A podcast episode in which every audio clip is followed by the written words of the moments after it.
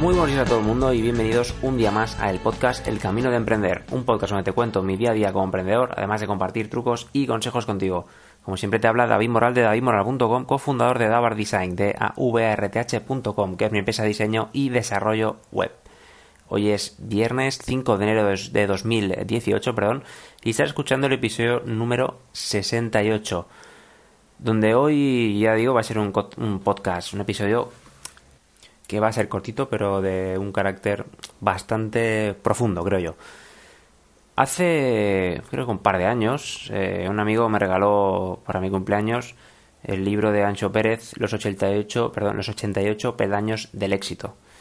Es un libro que nunca he acabado de, leer, pero que sí que de vez en cuando me gusta ojear y, y empiezo a leerlo como el que dice por donde me, da, ¿no? Es un libro que puedes leer sin orden. O sea, que es de esos libros que puedes leer cuando quieras, como quieras y en orden que quieras. Igual es genial. Uno de esos peldaños me ha llamado poderosamente la atención. Y en concreto, por si tenéis el libro o, queréis ojear, es el peldaño número 72 que se llama Acepta la base del cubo. Voy a leer un, pequeño fragmento, aunque la verdad es que es bastante cortito, es una página y media de un libro de bolsillo, o sea, tampoco es nada. Dice así, dice, si algo indudable de la figura geométrica que constituye el cubo es que siempre tiene una base y esa base siempre es su lado inferior. Representa el lado negativo de las cosas. Si en algún momento ese lado inferior te disgusta, podrás darle una patada y hacer que rote para que su lado más bajo deje de serlo. Pero su, lado, su lugar perdón, será ocupado por otro. Es imposible eliminar la cara de abajo. Puede ser sustituida, pero no eliminada. Dice, al igual que el cubo, todo en la vida tiene su lado inferior, pero también, al igual que el cubo, todo tiene su lado superior. Los que triunfan en la vida son los que no ven ni solo el superior ni solo el inferior, sino ambos. Buscan el lado superior para motivarse y son conscientes de la existencia del inferior desde el primer momento en el que entran en contacto con su cubo personal. No se dejan abatir por él, sino que lo aceptan. En definitiva, toman a cada persona, situación, idea o plan igual que tomarían un cubo, son conscientes de que todo tiene su lado superior y que éste debe ser encontrado, y que todo tiene su lado inferior y que éste debe ser aceptado. Deja de hacer rotar el cubo para eliminar su base. Hacerlo no la elimina, solo la cambia de sitio.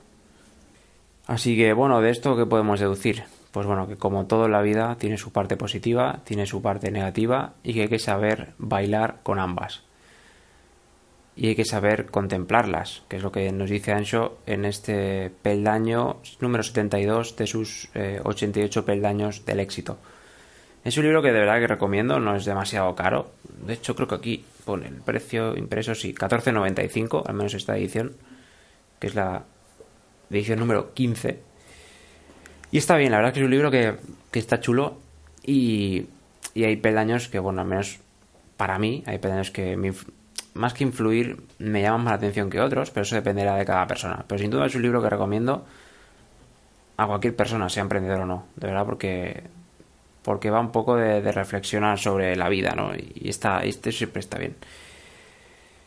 Y la verdad, poco más, poco más para este episodio, nada, muy cortito, eh, cinco minutos.